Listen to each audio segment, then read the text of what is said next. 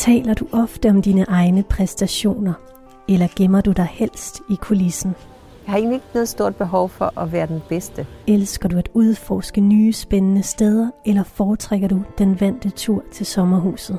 Jeg har altid haft meget mere lyst til at rejse ved at læse en bog, end frem for at faktisk rejse i virkeligheden. Kaster du dig hovedkuls ud i udfordringer, eller trives du bedst på jorden under karusellen? Jeg siger ikke, man, at der skal være en risiko for, at man dør af det, man laver.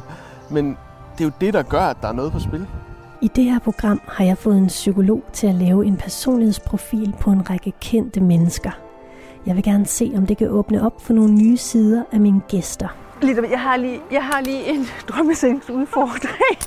Hovedpersonerne i programmet har, inden vi mødes, svaret på 240 spørgsmål. Men de kender ikke resultatet af deres profil endnu. Om lidt folder jeg og den udvalgte hovedperson to blomstrede drømmesenge ud et sted, som min gæst har valgt. En kilometer fra rådspladsen og på vej ned på en sandstrand.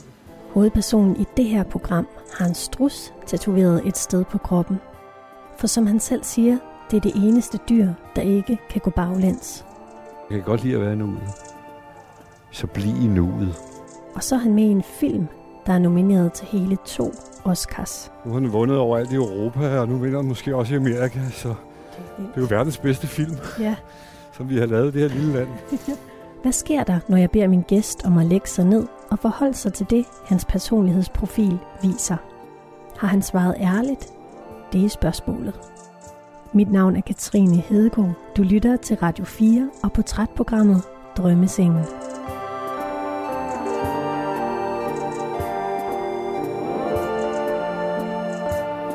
Skal jeg ikke tage den ene her, Thomas? Jeg kan godt, når jeg kan, Ja. ja. kan du have den? Ja. Du har alt det udstyr. Ja, ja, ja, det Jeg kan- holder den sgu. Nå, okay. Lidt gentleman er man sgu, ikke?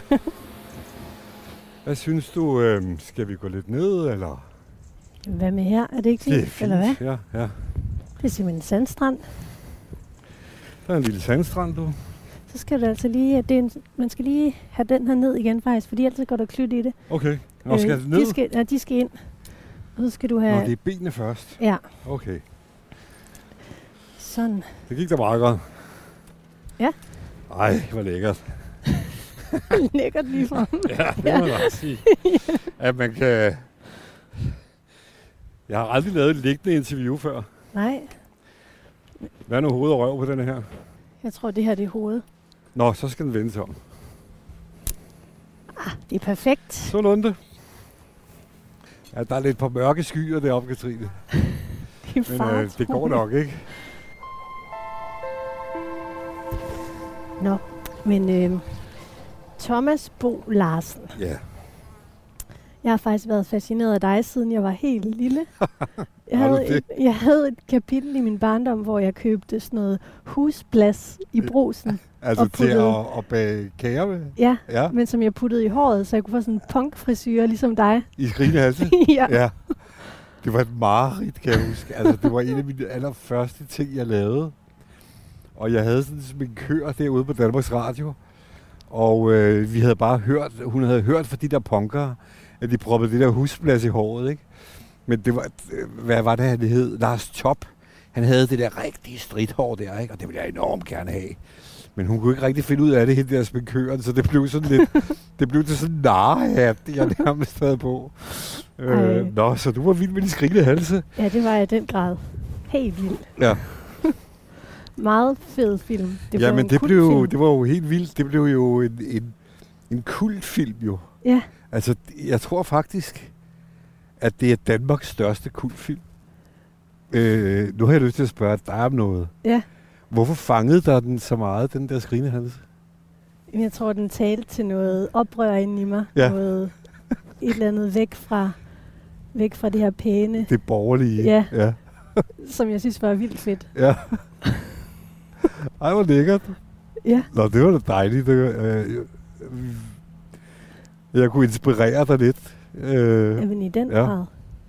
Jeg har faktisk stående stadigvæk derhjemme LP'en, som så hedder Frank og de skrigende halse. Fordi Ja. vi skulle satme ikke noget med ham og Ronny at gøre der. Nej. Ja. Åh. Jamen, jeg kan stadigvæk nogle af replikkerne, der er, Peter, Peter, Peter, hold kæft, hvor jeg glad for at se dig.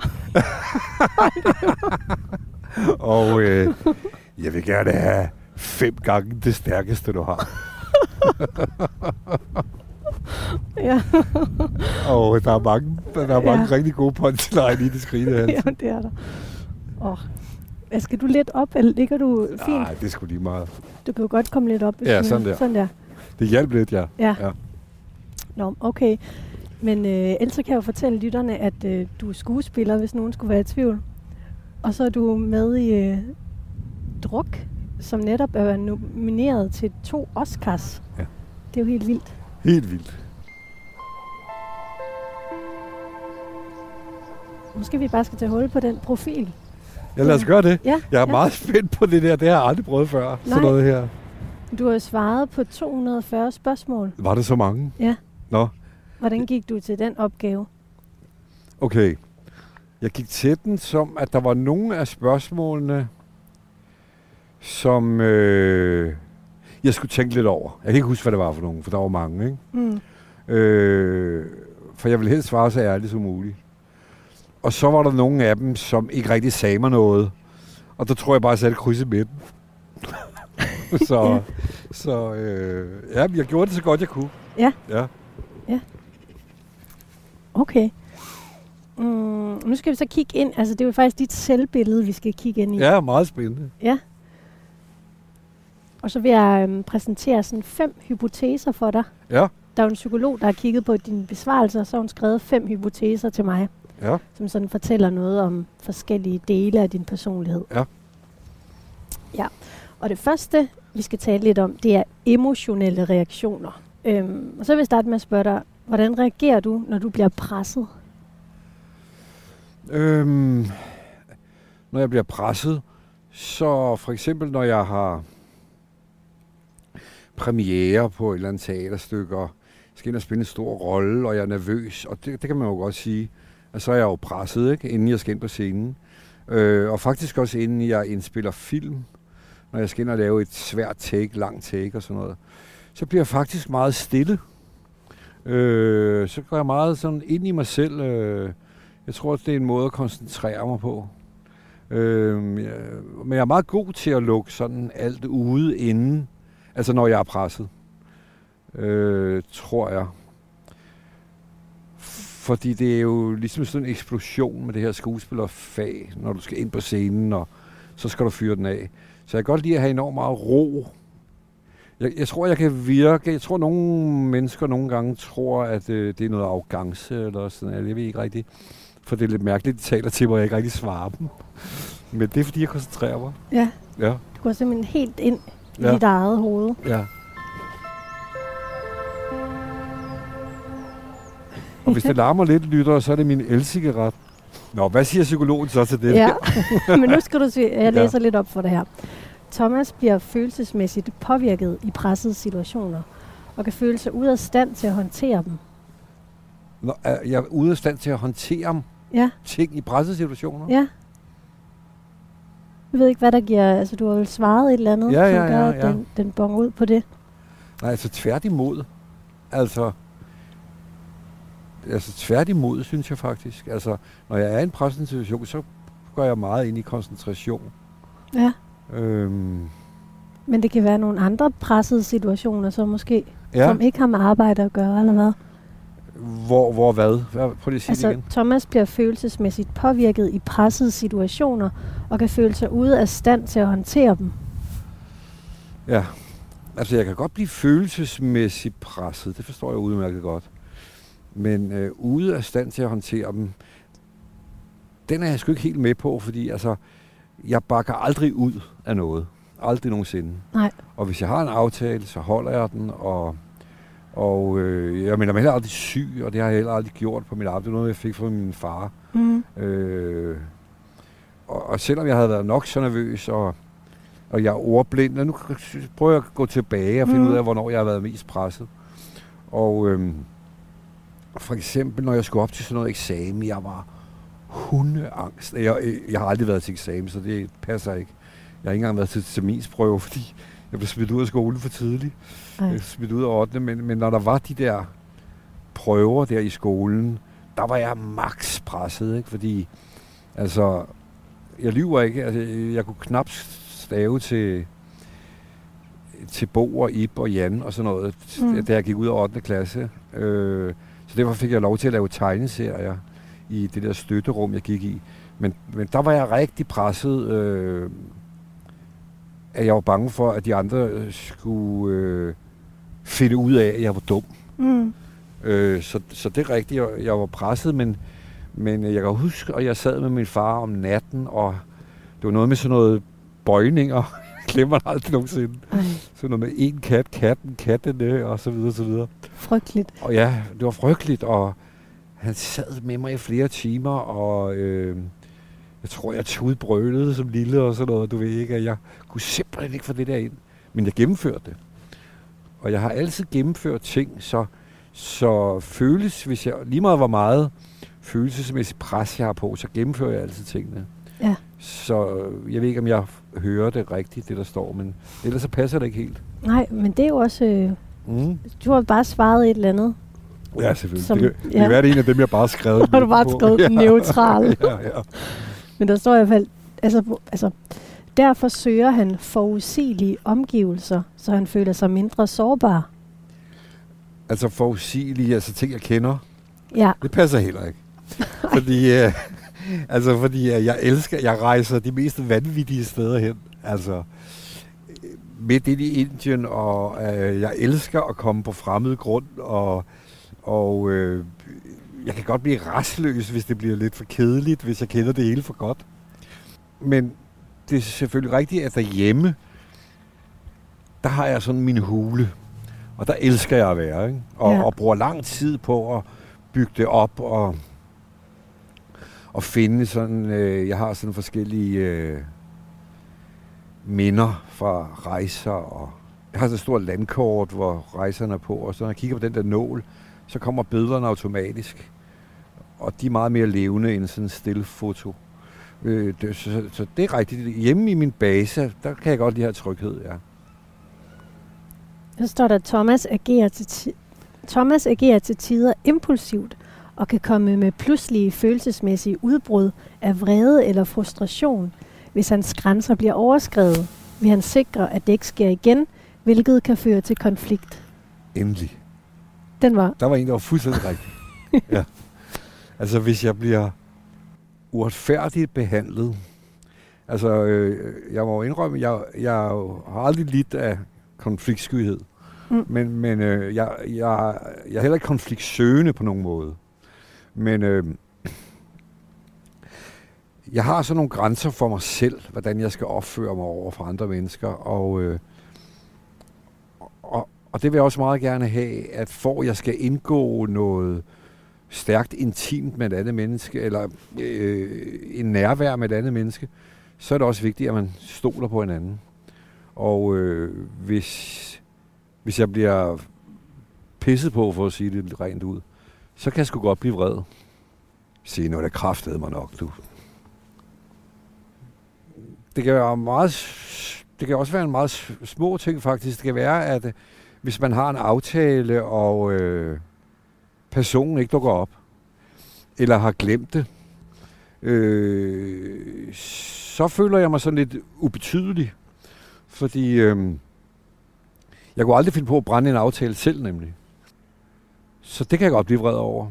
Altså, øh, jeg kan godt blive vred i et kort øjeblik, men øh, så kan jeg også godt, det kan jeg måske lyde lidt hårdt, men slukke lidt for den person. Sådan, nå, men øh, det er jo han eller hendes liv, og, øh, og det kan jeg ikke være en del af.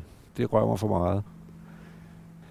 Jeg ved ikke, om det er min barndom, at jeg er vokset op i sådan noget, hvad kan man godt kalde det, en lille drengebande, eller sådan på den måde. Øh, vores forældre var ikke rigtig sådan til stede, så vi lavede sådan vores egne regler, og, og der handlede det meget om at stole på hinanden. Og, og det har jeg helt i mit voksenliv, og øhm, øh, det har nogle gange måske spændt lidt ben for mig, men øh, jeg er egentlig ret glad for det. Jeg er egentlig ret stolt over, at jeg har de her værdier i, hvad venskab og intimitet er. Øh, var, de, var de voksne nogen, man kunne stole på i din barndom? ikke rigtigt, Nej. nej. Øh, de fleste af mine venners forældre var alkoholikere, og, øh, Min far døde også af druk. Øh, de var sådan til stede, men heller ikke rigtigt. Men, men øh, til gengæld havde vi hinanden, og det betød rigtig meget.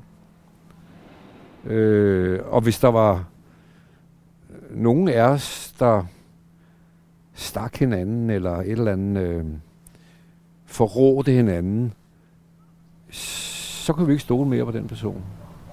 Så derfor er de her regler meget sådan skarpe for mig.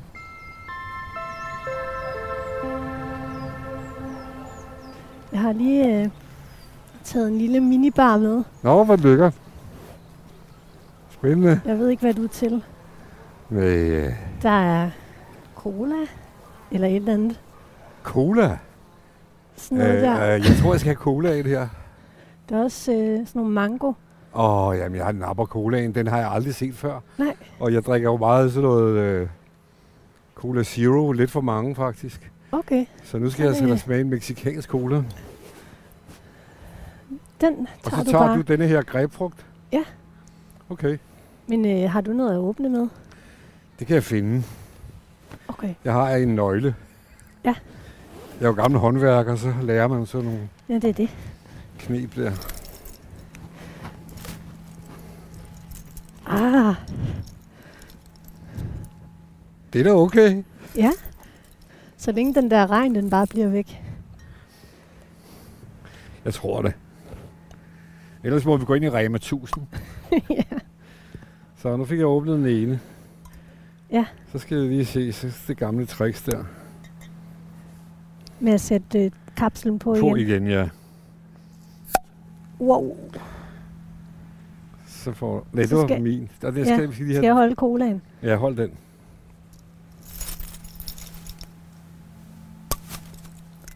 Det Sådan. lykkedes sgu. Tak. Ja. Skål. Skål. Og tak fordi jeg blev inviteret øh, Tak, var på med. Sandstrand her i, på Bryggen. Ja. Vi går lige videre til det næste punkt. Den næste hypotese. Ja. Ja. Ekstroversion. Og det vil altså sige, Det aner jeg ikke hvad. nej, det er der mange, der ikke gør. Nå. Men det er det her med det sociale. Din ageren i verden med andre. Ja. Øhm, hvad så skal jeg spørge, er du sådan en, der søger spænding? Det må jeg sige.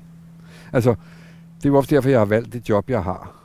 Øh, at jeg kommer ud for mange spændende ting.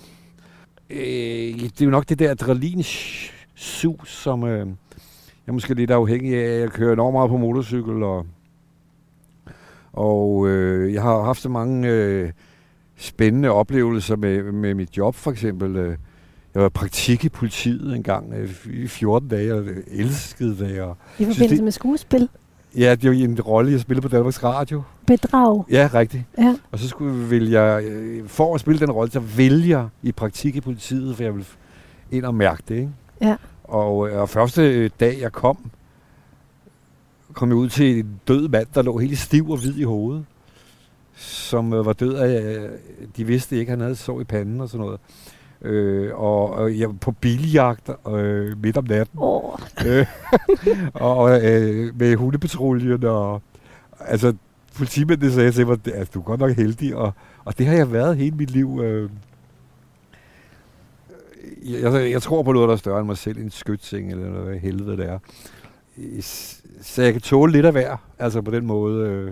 og du tror, der er en, der ligesom en eller anden kraft, der Ja. beskytter dig? Er helt bestemt. Ja. Det tror jeg helt bestemt på.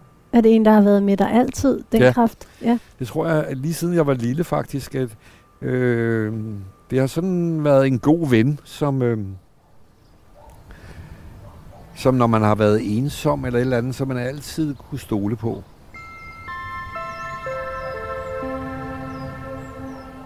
Vi havde det her dramaundervisning på ungdomsskole eller sådan noget. Gladsaxe Kommune havde. Og jeg, altså, jeg glædede mig som en vanvittig. Altså, når undervisningen var slut om mandagen, og jeg var på vej hjem, så glædede jeg mig allerede til om mandagen igen. Ja.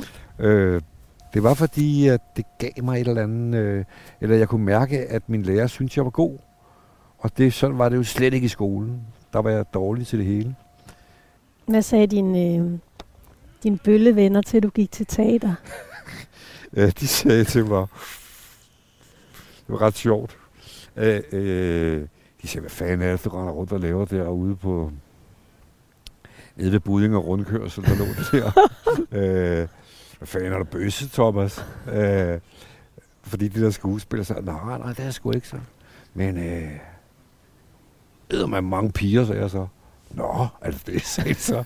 og så blev de faktisk ret interesserede.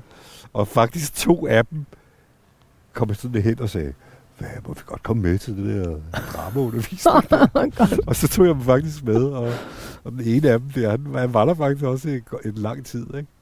Altså, det, er jo- det er jo sjovt med... Jeg ynder, jeg ved ikke, om det er for hårdt at kalde det, men, men jeg, også i den der lille drengebande, der, jeg, jeg ynder at kalde os Lost Boys. Ikke? Øhm, men de var pisse gode. Altså, og den ene hed Dan, han tegner død og junk i dag, men han var tegner og tegnede fantastisk, og de var ret kreative, og, øhm, og lignede jo meget mig. Øh, heldigvis kunne bryde den der cirkel der. Vi var otte knægte, og øh, vi tog tilbage. Resten er døde. Er det rigtigt? Ja. Du mistede faktisk også en i weekenden, har jeg læst. Ja, det gør Ja. jeg. Det er ked af at høre. Ja, ja. Det var også alkohol. Ja. ja. Ja, det er fordi, det er et levende helvede at være i. Så er der nogen, der vælger at tage billetten.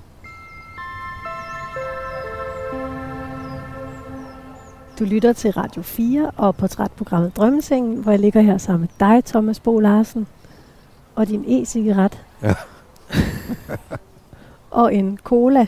Ja. Skål. Ja. Skål. Jeg ved ikke, om jeg led af et eller andet, da jeg var lille. Eller sådan. Jeg, jeg havde sådan nogle ritualer med at gå sådan, og sige sådan med tænderne. Og det var der, jeg havde så med, kom den her usynlige ven, ikke? Og min mor var ved at blive sindssyg af at høre på det der med tænderne der, ikke? Og det kan jeg kraftigt godt forstå, at hun blev, ikke? Øh, og så forsvandt det jo så med tiden, og jeg ved ikke, om det var lidt OCD eller sådan noget. Du ved, det der med at ikke gå på stregerne mm. på og alt sådan noget, ikke? Ja. Øhm, så, øh, så forsvandt det jo hele lidt, fordi jeg røg ud i noget stort misbrug med alkohol og kokain og piller, og jeg skal komme efter dig. Og så, øh, men nu har jeg været ædru i næsten øh, syv og et halvt år, og, Mm. og det hele er kommet tilbage igen, og jeg har det fantastisk. Var, øh, var din skytsingel væk i den periode, eller hvor? Øh, øh, ja, det var, ja, det var mig, der glemte den. ja. Altså, øh, lige pludselig fik jeg en ny god ven, og, og det var misbruget. Altså, øh, når jeg var i misbruget. Altså, når, når alkoholen og stofferne virkede, så, havde jeg jo, så følte jeg mig fri. Ikke? Og det var jeg jo ikke en skid. Jeg var fanget i et fængsel, fordi lige så snart det holdt op, så, øh, så tænkte jeg jo ikke andet på at få det igen. Ikke? Altså, at være i et misbrug... Øh, at den karakter, jeg var i, det var det er et levende helvede. Meget uselt, altså, og det er ligesom et insekt, der var blevet brændt af, altså. Hvordan så dit liv, altså din hverdag ud, da du, da du drak så meget og stofmisbrug? Og... Jamen, det var jo bare det samme hele tiden. Øh, øh, blive beruset og, og svømme ud. Vågne med abstinenser, så, så du tror, det er løgn. Altså øh, ryste over det hele. Og så få noget nyt og slappe af. Dag efter dag efter dag efter dag efter dag. I hvor mange år? I mange, mange år. Altså, jeg har, altså, siden jeg var 13 år, øh, og det er jo det, der betegner mig som alkoholiker, det, jeg har aldrig nogensinde drukket et eller to glas øl. Og så sagt, det var det. Det var, det var fedt. Jeg skulle altid have, det var fedt at få to glas øl. Og så skal jeg i hvert fald have en til, og en til, og en til, fordi så bliver det da kun endnu federe. Mm. Altså, øh, sådan er det for de fleste alkoholikere og misbrugere. For at få det der, den der frirum, øh, frikvarter for, for tanker og stress og ja. Mm. Men, men øh, det er hjernen, der tvinger dig til at finde undskyldninger for at tage dit stof. fordi hjernen gerne vil have det her frirum. Og de her små problemer, du løber væk fra, er i virkeligheden ikke ret store, men hjernen gør dem meget store, Mm. for at den kan få sit drug. Ja. Ja. Men i den her periode kunne du arbejde som skuespiller? Ja, Ja, det gjorde du. ja. Hvad for nogle jeg- film har du jeg- lavet jeg, i den Jeg vil fortælle tilstand? en forfærdelig historie. Altså, for eksempel i, øh, i, i jagten. Det var lige der, jeg begyndte at stoppe. Altså, jeg havde et stort, stort kunstigt skæg på. Og jeg havde nogle gange så meget alkohol i blodet, så limen ikke kunne holde det der fast. Fordi at alkohol simpelthen opløste limen i skægget. Øhm, og øhm, Det var en fremragende film. fremragende, ja. Ja. ja. Så du kunne godt udføre dit arbejde? ja. Måske nogle gange også, var det en hjælp for dig at være beruset, eller hvad? Øh, ja, jeg havde jo også sådan noget med, når vi gik ind på scenen, allerede fra jeg startede, så tog man lige en snaps til nerverne, og sådan på den måde. Ikke? Og jeg er jo også opvokset i en anden kultur, altså øh, min mester, den klarmester, døde druk, og øh, der var enormt meget alkohol som håndværker. Øh, ude på Danmarks Radio, altså i kantinen derude, der sad folk og drak bajer fra morgen til aften. Ikke? Så det var en anden tid, Mm. end det er i dag, heldigvis.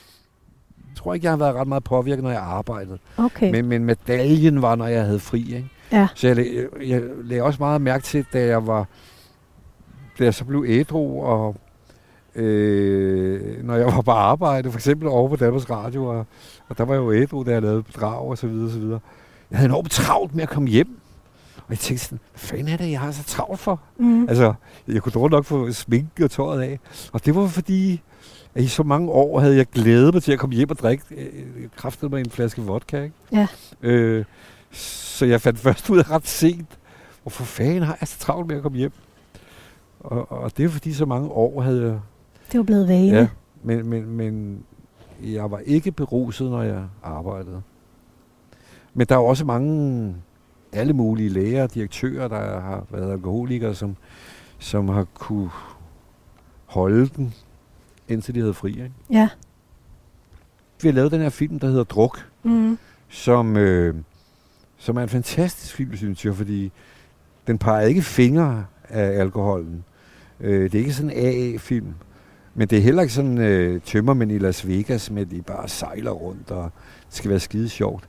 Den kan begge dele, og den viser bare, hvad alkohol kan. Den kan alt det gode, og det er et paringsstof, og, og så videre, og så videre. Og så har den også den anden side, som jeg spiller.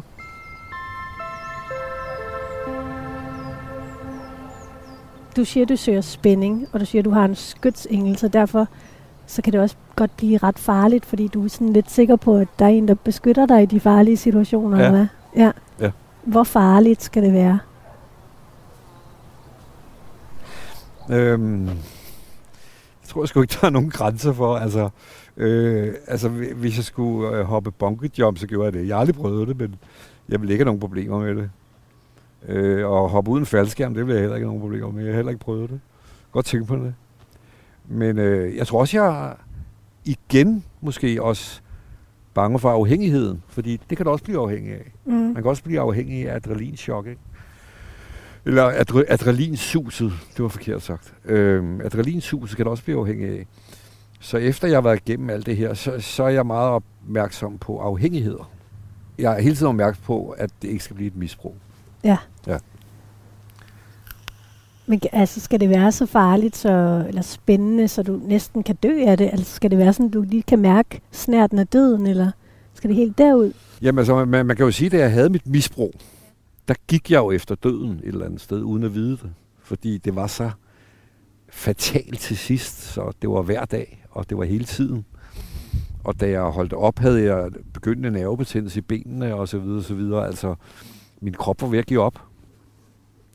Så det kan man jo godt sige, du var ret i, at jeg gik til den yderste grænse, ikke? Øh, men det var jo ikke fedt, det var, det var forfærdeligt at være i. Mm. Men det ser du ikke i misbruget, fordi lige snart du får noget nyt, så og nu har det godt igen. Ikke? Øh, så jeg har været derude og svæve, og det er måske også derfor, jeg er ædru i dag, fordi jeg skulle ned og ramme den der bund, som man snakker om. Jeg, jeg skulle ned og ramme der, hvor jeg siger, nu er det nok. Ikke?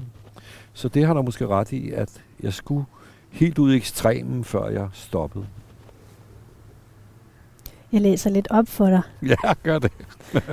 Thomas er imødekommende og hjertelig. Det, det kan jeg da skrive under på. Nå, det var da klart. Der var noget positivt. ja. Ja. Han møder mennesker med varme og højt humør, som oftest skaber en positiv energi og stærke relationer.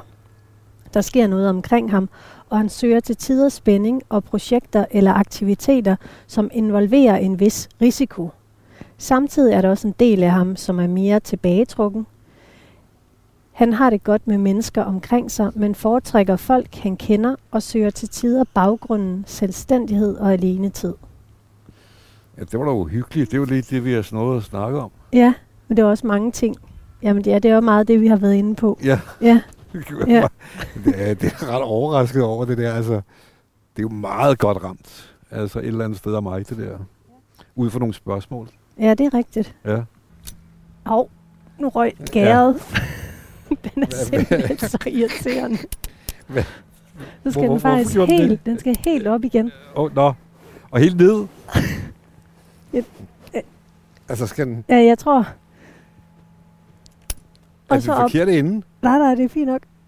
Sådan der, så kan du Sådan. indstille den. Okay. Ja, det går sgu ikke.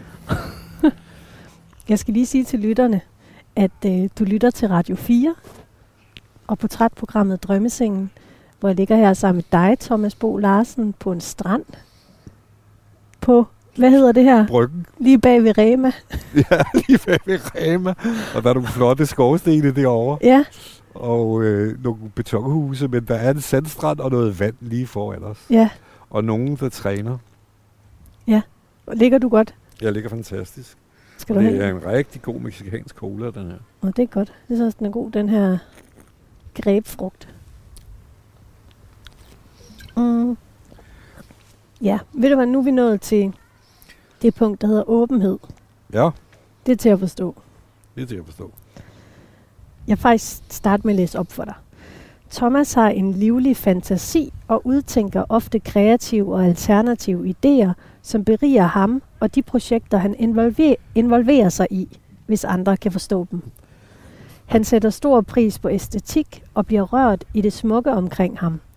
Thomas befinder sig i et intenst følelsesmæssigt univers, hvor han mærker og fornemmer følelser i både sig selv og andre på godt og ondt. Følelser driver ofte hans adfærd. Ja, det er fuldstændig rigtigt. Ja. ja. Jeg, jeg er sådan... Det kan godt være, at jeg ikke mærker så meget efter, og mine følelser siger, do it, motherfucker, mand. Altså, øh, hop ud i det og se, hvad det er. Og, og hvis det er... Og hvis det er for hårdt, så må du bare øh, pakke sydfrugterne igen, ikke? Men det er rigtigt, jeg skal have en, en, en gejst. Øh, jeg skal være nysgerrig og, øh, og kunne mærke, at, at hvad er det her for et land, jeg træder ind i nu.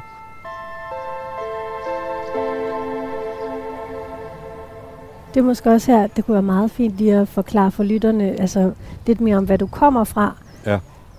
Et tosset rejse faktisk, ikke? Fordi jeg, jeg som sagt gik meget tidligt ud af skolen. Øh, Du blev smidt ud af skolen i 8. klasse. øh, nej, altså øh, jo, det blev jo jo, fordi at rektoren sagde, enten bliver han smidt ud af skolen, eller også kunne jeg komme i lære. Det kunne man dengang. Jeg ved ikke, om man kan endnu, men jeg håber det virkelig.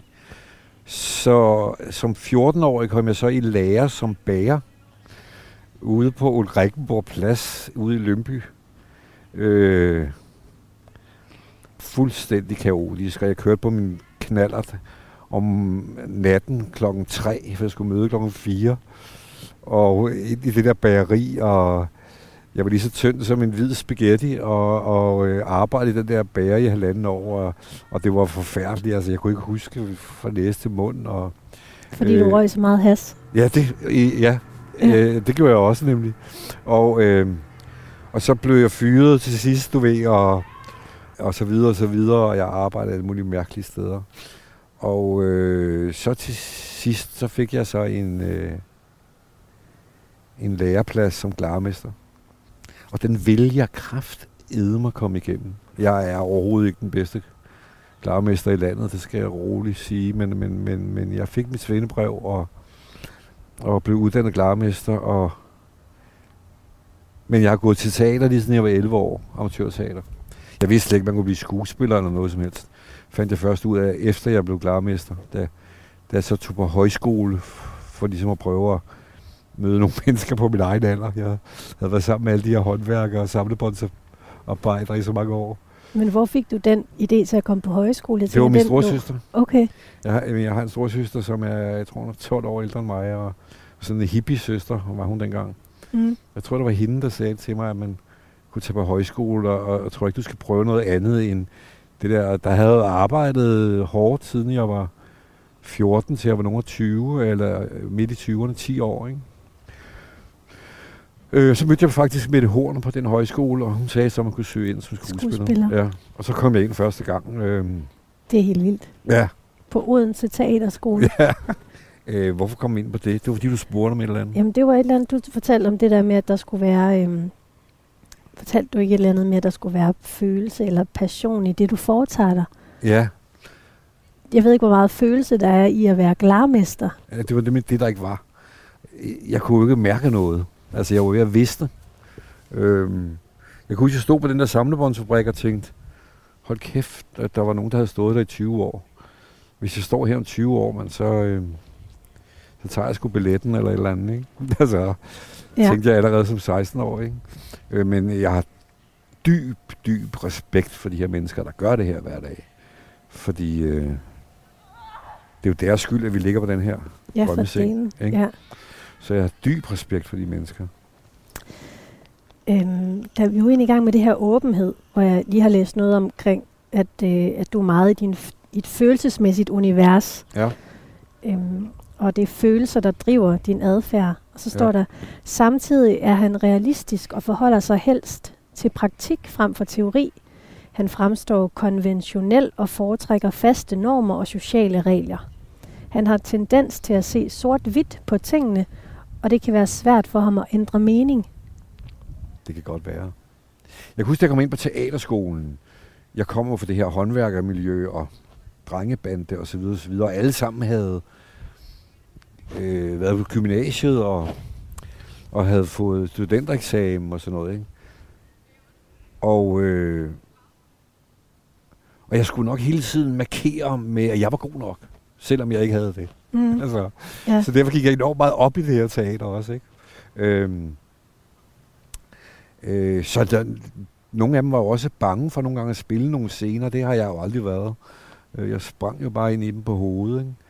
Ikke? Øhm, men der kunne jeg godt sådan diskutere, eller jeg, skulle, jeg kunne godt sådan holde ved min øh, arbejderbaggrund, og så videre, og så videre. Ligesom ja, Clausen også har gjort meget, Ja, og sådan noget, ja. ikke? og Kim Larsen og sådan. Det kommer jeg jo også fra, men, men jeg, jeg overgår det sgu ikke rigtig mere, altså. Øhm, jeg har ikke brug for så meget at retfærd, retfærdiggøre mig selv så meget mere, Nej. og hvad jeg kommer fra.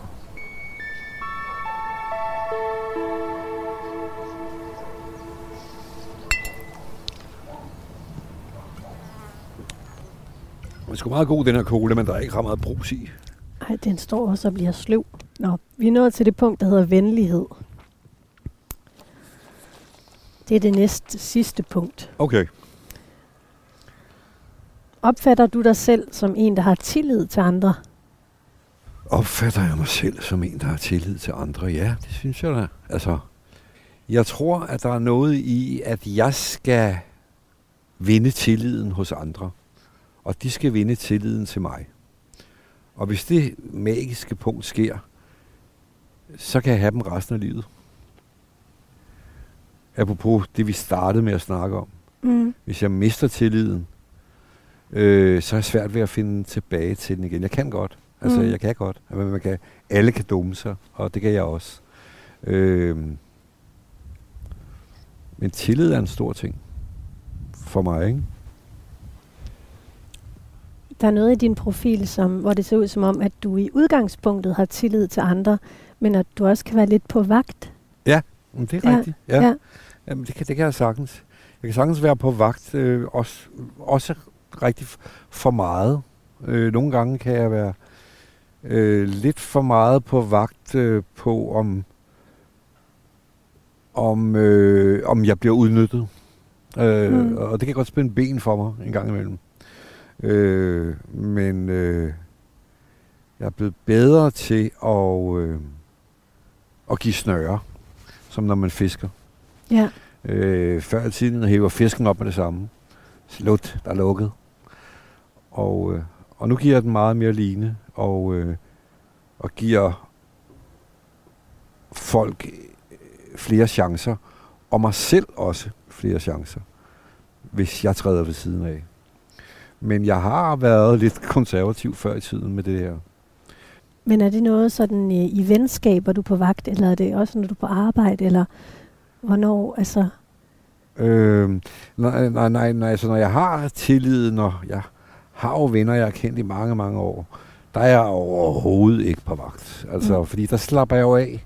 Mm. Der har man været igennem det her ritual, som måske også kommer fra drengebanderne, eller forstår du, hvad jeg mener? Ja, Altså, man har været igennem det der ritual, man er godtaget, man er uddannet. Og, og så kan de sgu pisse på mig nok så meget op og ned ad nakken, så tilgiver jeg lynhurtigt igen. Men for at nå ind i det her punkt, der kan jeg godt være meget på vagt. Øh, måske kan det være, at det stammer helt tilbage fra øh, mine forældre, eller, eller min barndom, som hvor der har, må have været meget skuffelse. mm. Du kræftede med min telefon. en god melodi, du har.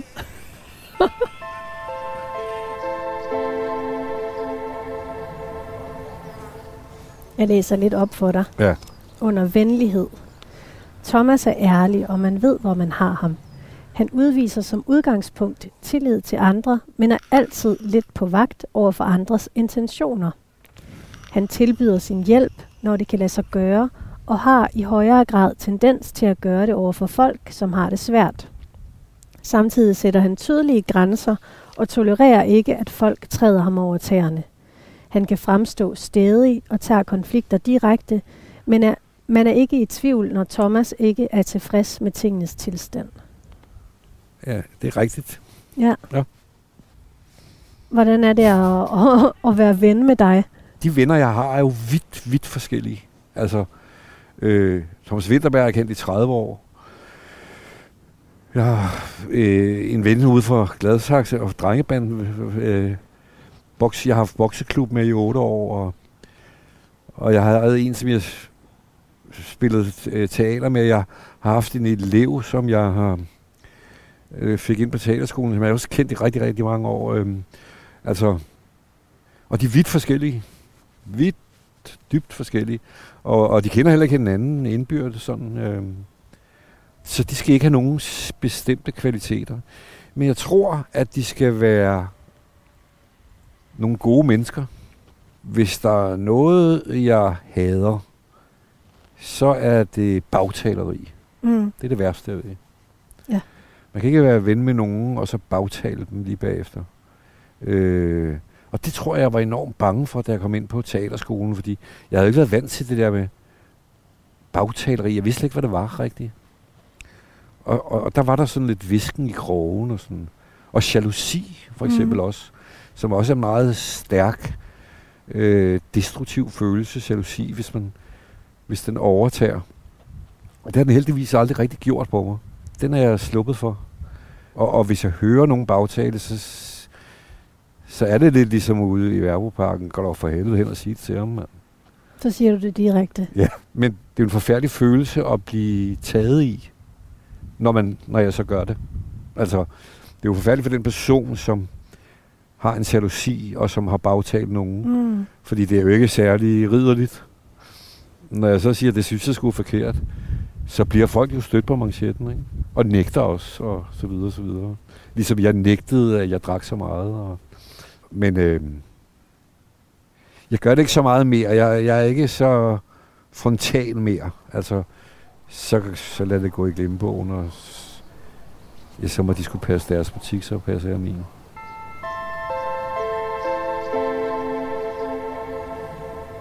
Der lige, vi skal lige have slutningen på det med det misbrug med. Ja. Jeg skal bare lige vide, hvor, altså var der sådan et eller andet punkt, hvor du en eller anden dag, hvor du tænkte, nu kan det være nok? Ja. Eller, Ja. Kan du prøve at fortælle mig om det? Ja, det kan jeg godt, men det er jo en lidt længere historie, Trine.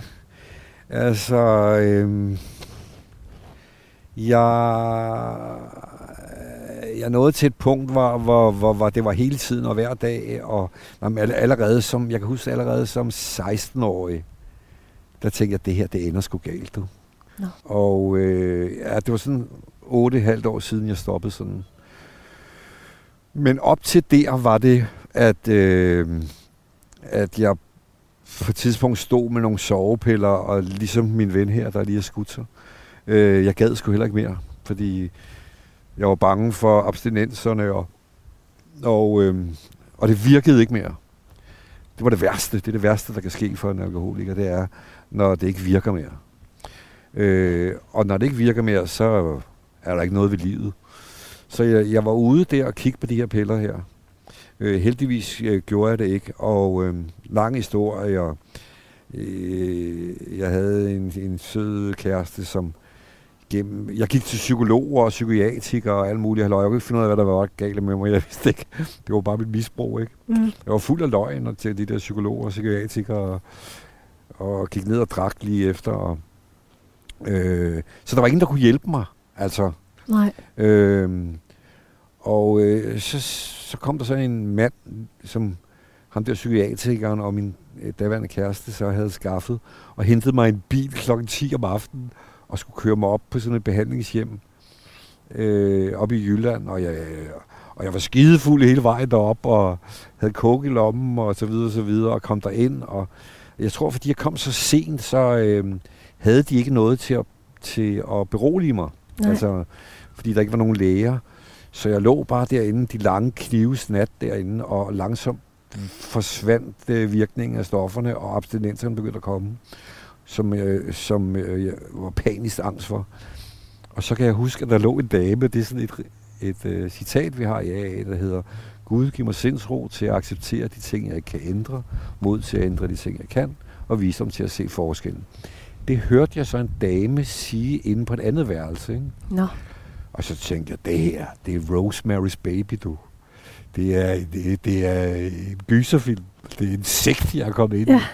Så jeg, så vidt jeg husker, sprang jeg ud af vinduet. Øh, og, og, og, og jeg, jeg tog hjem og drak hele vejen hjem i, i, i toget og ringede til min kæreste. Hun skreg, og hvis du holder op med at drikke nu, så dør du af abstinens. Så Mm. det har du egentlig ret i. Og så gik jeg ned på en tank, og så tømte jeg en flaske hvidvin, og så kiggede jeg på den og sagde, nu må der kraftet må være nok. Og så gik jeg til mit allerførste AA-møde inde i Rysgade nummer 107. Og jeg anede intet om det der AA. Jeg anede absolut ingenting. Og de har sådan noget, de 12 trin og de 12 traditioner. Jeg, tro, jeg er overblind, så jeg troede, det var de 10 bud, de havde hængt der. Men jeg var skide lige glad, fordi der sad i hvert fald seks mænd der i pænt tøj. Og øh, fortalt fuldstændig den samme historie, som jeg var i. Mm. Altså, jeg var helt overbevist om, at jeg var den eneste, der havde det så dårligt i hele verden. Og de havde været det samme sted, og sad og havde det godt. Og, og jeg havde det sådan, at jeg, der er ingen, der har det værre end mig i hele verden. Og jeg har det nærmest i dag som om, at der er ingen, der har det bedre end mig i hele verden. Hvilket er det store Mm. ord, men altså... Ja. Men det er, fordi man også er kommet ud af det. Men det der allerførste A-møde, som jeg ikke anede en fucking skid om, øh, det gav mig et håb, og der sad nogen, som sad og smilede og havde det godt. Og, og det ville jeg have. Og det har jeg fået. Men øh, jeg skulle ned og ramme gulvbrædderne først.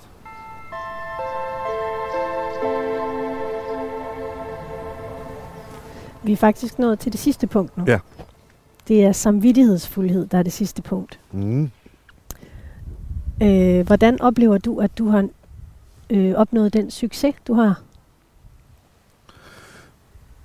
Sig lige igen, hvordan jeg, har, Altså den succes, du har nu. hvordan jeg tror, jeg har fået det. Ja, ja. Ja, det ved jeg sgu ikke. Altså, jeg har været mega heldig. Altså, jeg gik jo ud af teaterskolen, og jeg lavede sådan et, et, et ret råt teaterstykke med en, der hed Lotte Arnsberg, og virkelig, øh, vi knippede og sloges og elskede øh, på scenen, og bare for at fortælle kort, at Miserable var kommet til Odense Teater, det der ta- Mm. musical. Og vi spillede nede i en kælder, fordi vi var ikke blevet ansat af teateret. og, øh, og den første anmeldelse, jeg nogensinde har fået, der stod der, det kan godt være, at Miserable er kommet til Odense Teater. Men nede i kælderen, der står der to elever, og det er miserabelt. Og det var jo den der lille forestilling, som gjorde, at Thomas Winterberg så mig, og Carsten Fromberg. Så jeg lavede tre spillefilm jo lige efter jeg gik ud. På grund af den der... Øh, jeg tror, det er jo min noget skytsengel eller et eller andet halløj, ikke? Altså, men, men, men, men øh, jeg havde det der med succes og karriere, og altså, øh, som jeg sagde også i starten, jeg kan bedst lige bare være nu. Altså, lige her og nu. Og, og, og, og det er måske også det, der har hjulpet mig i mit skuespilleri, at jeg kan lukke alt ude, når jeg optager eller står på scenen, og koncentrere mig om nuet, og, øh, og glemme, at om jeg er god eller om jeg er dårlig. Kan du nogle gange godt have følelsen af, at du lige om lidt bliver afsløret i, at du slet ikke er kvalificeret til det, du laver? Ja, masser af gange. Det tror jeg, alle mennesker har. Altså, det tror jeg, alle mennesker kender. Øh, er jeg nu god nok? Og, øh, ah, de, det er jo skuespil det hele, og det er det jo. Ikke? Det er jo skuespil det hele. Har jeg fortjent det, og alt sådan noget øh, pis? Altså, jeg synes, det er noget, noget bullshit. Øh. Det hedder noget, det der med, når man, man, man går og er bange for, at man Ja, bliver afsløret i, at man ikke kan finde ud af det, man gør. ja, Det, det lærte, øh, det fandt jeg ud af for nylig, det hedder imposter syndrome. okay. Spændende. At man sådan går rundt og frygter lidt at blive afsløret. Ja. Jeg tror faktisk, at, at, øh, at det er noget, der ligger i, i tændt i mennesket, altså et eller andet sted. Ikke? Så det tror jeg, mange mennesker kender. Det er også, jeg kender det også. Nu regner det lidt. Jeg læser lige det sidste op for Jeg dig her. dig lidt, for ellers bliver det vådt, det der. Thomas kan blive i tvivl om egne kompetencer og mulighed, og mulighed for at påvirke tingenes tilstand. Han fungerer bedst uden for meget struktur omkring sig og har behov for at kunne bevæge sig og handle frit. Andre vil sige, at han roder, og han kan svært ved at fastholde koncentration og fokus. Ja, til dels er det rigtigt, og til dels er det ikke. Roder du meget?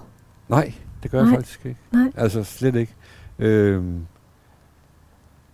øh, hvis jeg går forbi et eller andet, hvor jeg bor, og s- et eller andet, der hænger skævt, eller et eller andet... Øh, s- øh, jeg har gjort det meget. Jeg har levet i en svinesti, da jeg havde misbrug. Mm.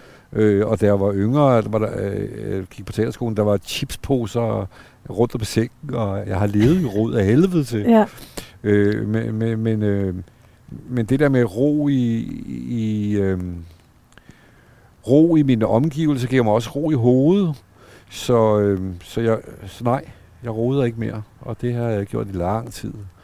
Øh, men jeg, jeg, jeg havde en hjemmegående husmor, så jeg, jeg havde aldrig lært at gøre rent.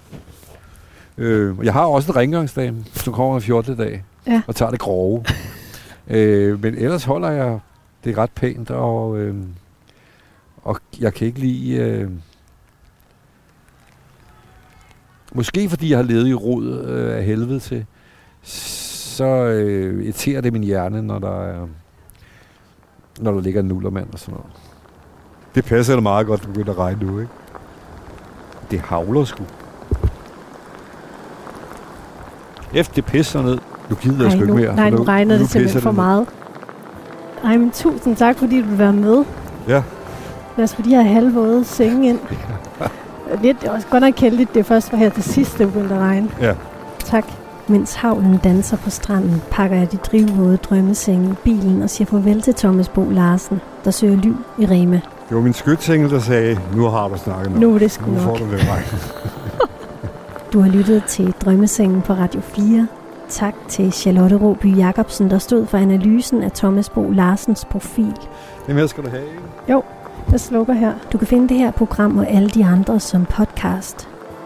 Mit navn er Katrine Hedegaard. Tak fordi du lyttede med.